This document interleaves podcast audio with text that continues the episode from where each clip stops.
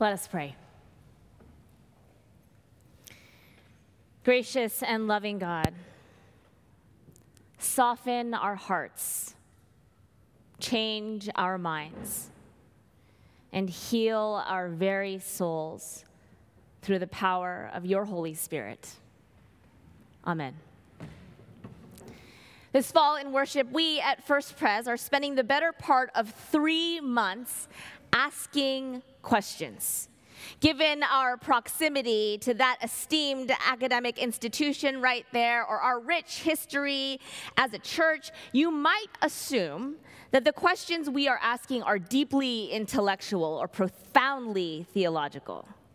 And you would be deeply and profoundly wrong. No, this fall, this esteemed 145 year old church is taking our sweet time asking the kind of questions you could ask a perfect stranger or a dear friend. The kind of questions meant to deepen connection and foster belonging. The kind of questions that make us realize that we are part of something bigger than we could have ever imagined. Simple questions like the one we asked a few weeks ago What is your name? And challenging questions like today's When was the last time you changed your mind? Now, I wish the inspiration behind this series was a little bit more upbeat. But the truth of the matter is that this series was born from the realization that now, more than ever, perhaps, being in relationship is hard. Now, for a hot second, I was actually worried that my premise for this series was too cynical and maybe even unnecessary. We know how to talk to each other, right? We know how to disagree with each other and meet each other in the middle, right?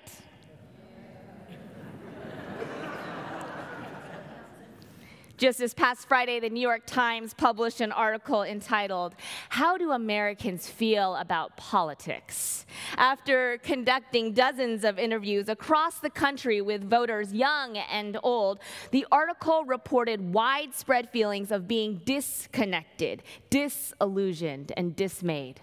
One interviewee remarked, We seem to be starting to go down the line of, if I don't agree with you, I'm going to kick you out. Everybody is out for themselves. Another said, I'd never thought that I would live in times like this. And one person even lamented, disgust isn't a strong enough word. Right next to that article was a story about how two very different families packed up and moved their entire lives to live in a state that mirrored their own politics and valued their identity.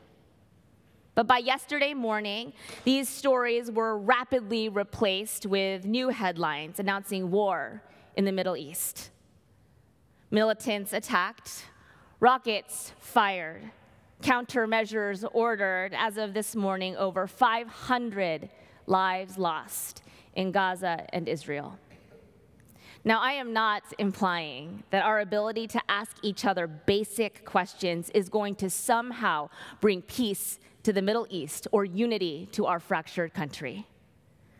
But I do know that our discomfort, our unwillingness, our refusal to sit and talk with those who do not look like us or think like us or see the world like us is going to keep us from whatever peace or unity there is to be found. Friends, we are a people who actually believe the crazy notion that salvation was made possible by the sacrificial love of just one man, one God. So imagine what the sacrificial love of all of us together could do with God's help. And so today, even with the headlines that are scrolling on the news and in our minds, today we gather to worship God with whatever faith we can muster and whatever hope we can find. Today, we timidly untie our sandals as we take one step closer towards a bush that just won't burn. Today, we will allow ourselves to be shocked by the fact that the God of the universe sees us, knows us, and still loves us.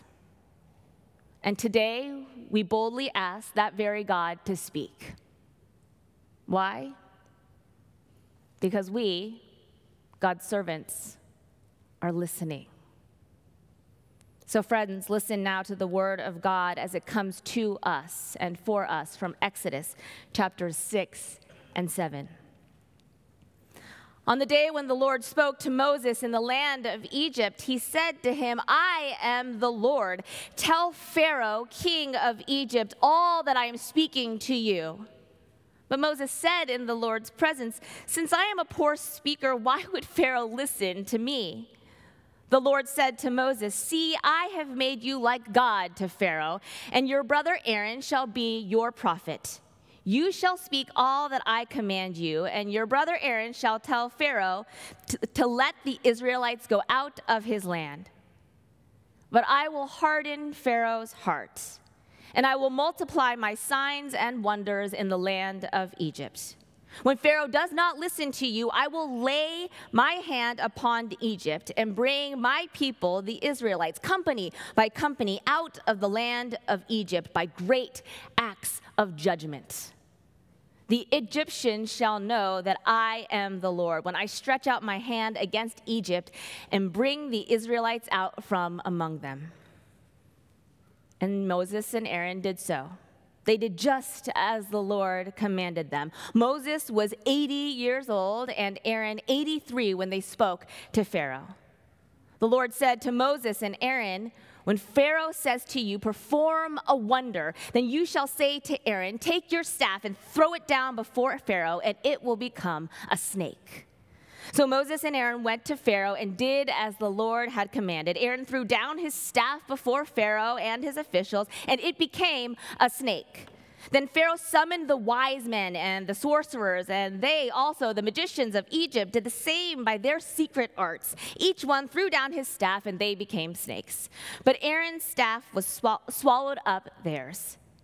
Still, Pharaoh's heart was hardened and he would not listen to them, just as the Lord had said.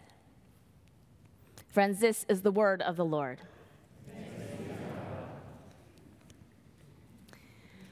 What makes a question a good one?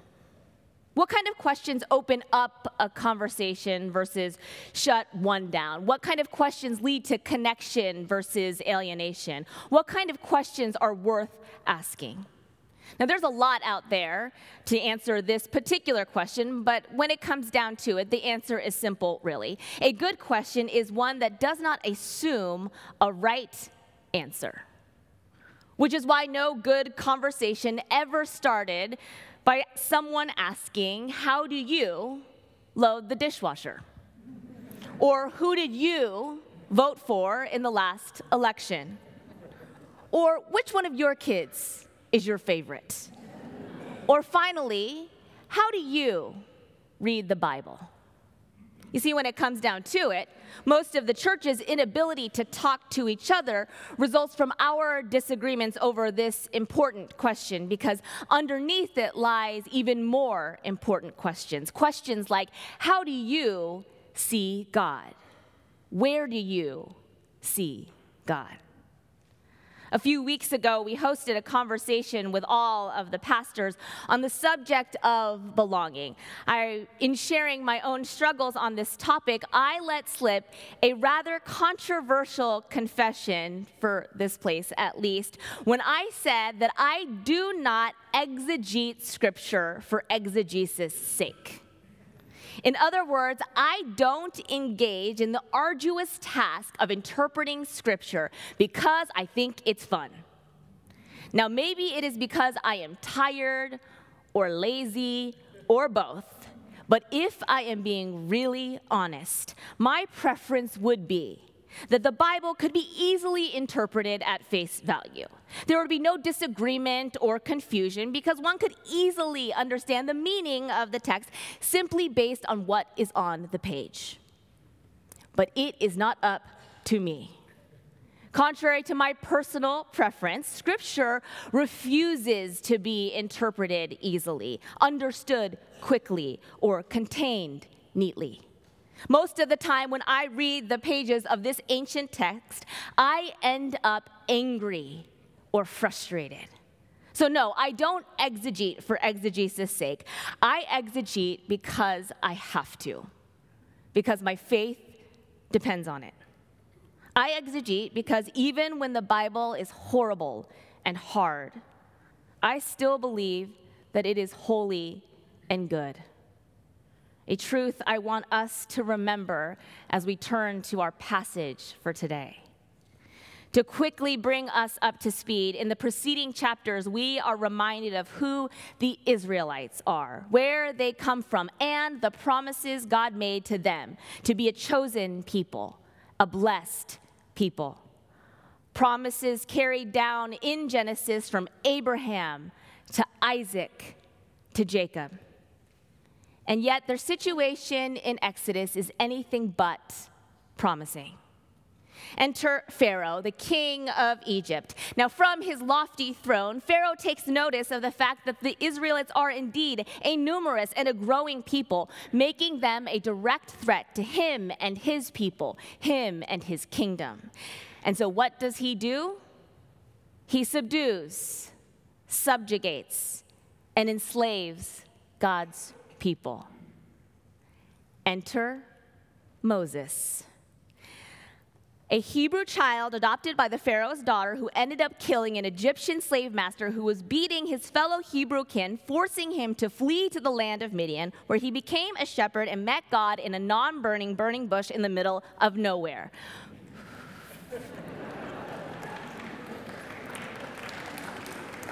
But as we learned last week, this is the very person God calls on to deliver the Israelites.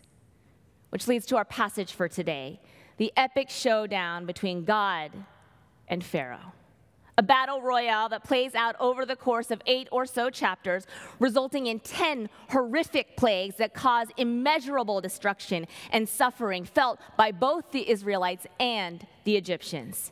Now, this devastation alone should be enough to make any of us stop and ask some really hard questions.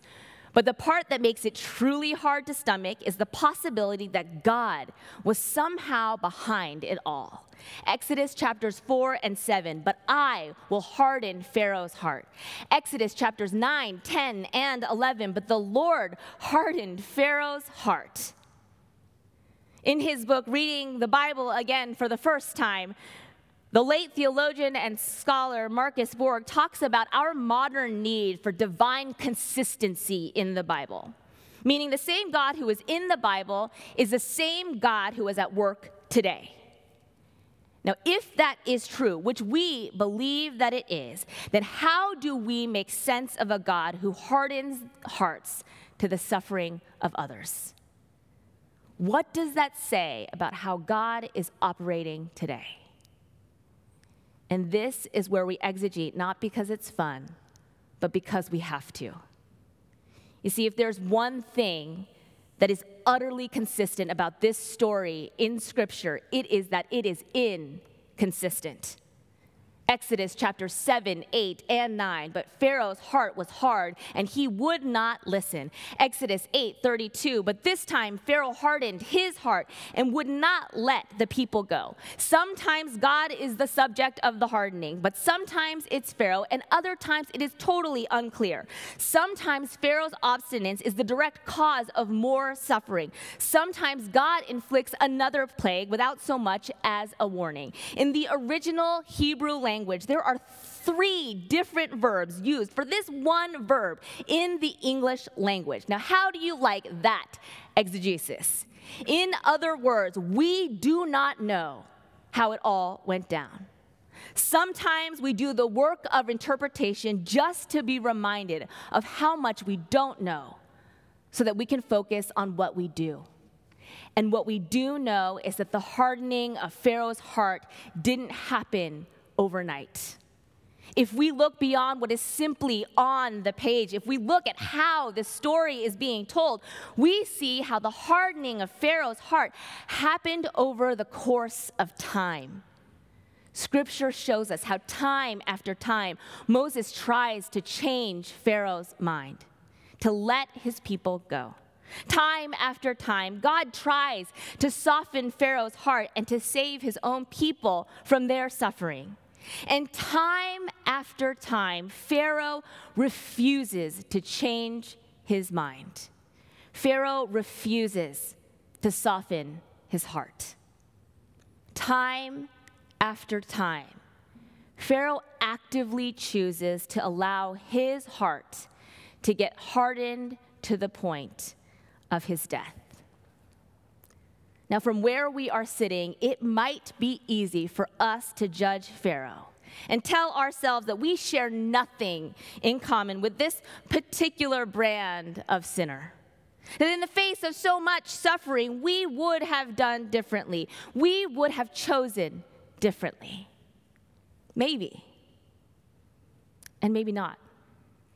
You see, as king, Pharaoh participated in an unjust system where the very few lived really well off the backs of many.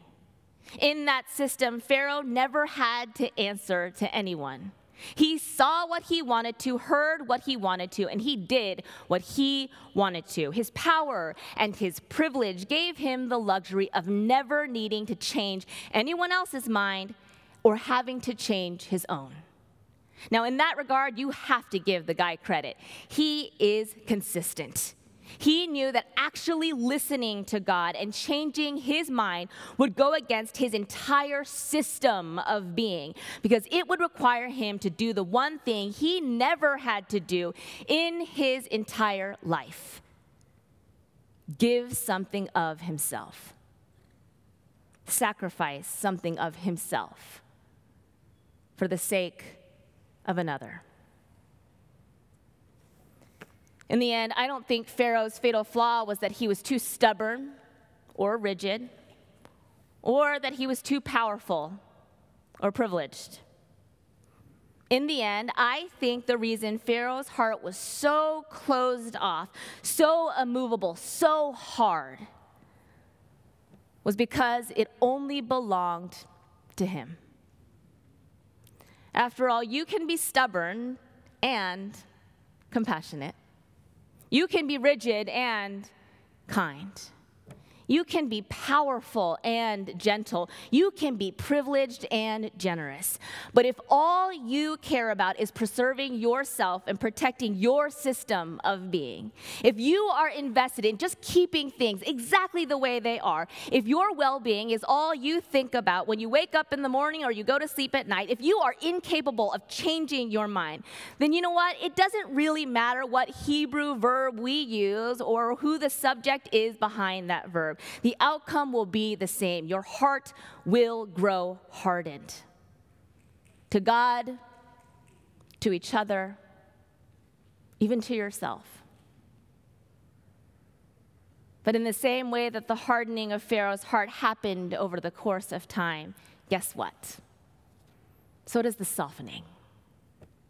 Every single day, God invites us to see things differently, to think differently, to choose differently. Every single day, we have the opportunity to do the one thing Pharaoh refused to do give something of ourselves, sacrifice something real of ourselves. That is what enables us to belong to each other, not simply sharing who we are but giving our very selves away. So maybe the question we should be asking isn't when was the last time you changed your mind, but rather what do you need to give up? What do you need to let go? Whose story, whose suffering is important enough to you to change your mind and to soften your heart? As Drew mentioned in the welcome, in just a little bit, you are going to hear about our annual stewardship campaign. Yay! Now, I assure you, it is nothing that you haven't heard before or will hear again. You know how it goes. Over the next few weeks, you are going to hear a lot of stories, a lot of pitches, a lot of asks. But the truth is, is that this month is actually no different than any other because the church will always be asking as long as there will be people who are needing.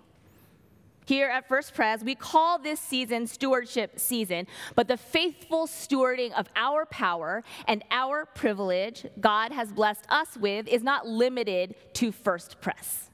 Now, don't get me wrong, we need and rely on your faithful generosity. Actually, now, more than ever, the ministries of this church need and rely on you. But guess what? So do so many others. And so, your homework this week is not to ask this question of someone else, but to ask this question of yourself How is God calling you to change your mind, soften your heart? What of yourself can you give or sacrifice that might aid in the flourishing and freedom of someone else? And then, after you have answered that question, choose it daily, hourly. Start small or go big. Actively choose to not let your heart become hardened. Don't be like me and wait for some perfect moment where you feel like you've got enough to spare and the ask isn't too, too big for you to handle. Whatever you do, actively choose to not let your heart become hardened. Actively choose to seek out the voices so often unheard. Actively choose to see and sit with those who suffer. But most of all, actively choose to let your mind be changed by the one who opened his heart to us to the point of his death. And so we are going to close our time with the exact same prayer that we started. Beloved, let us pray. Lord, soften our hearts, change our minds, and heal our very souls through the power of your Holy Spirit. Amen.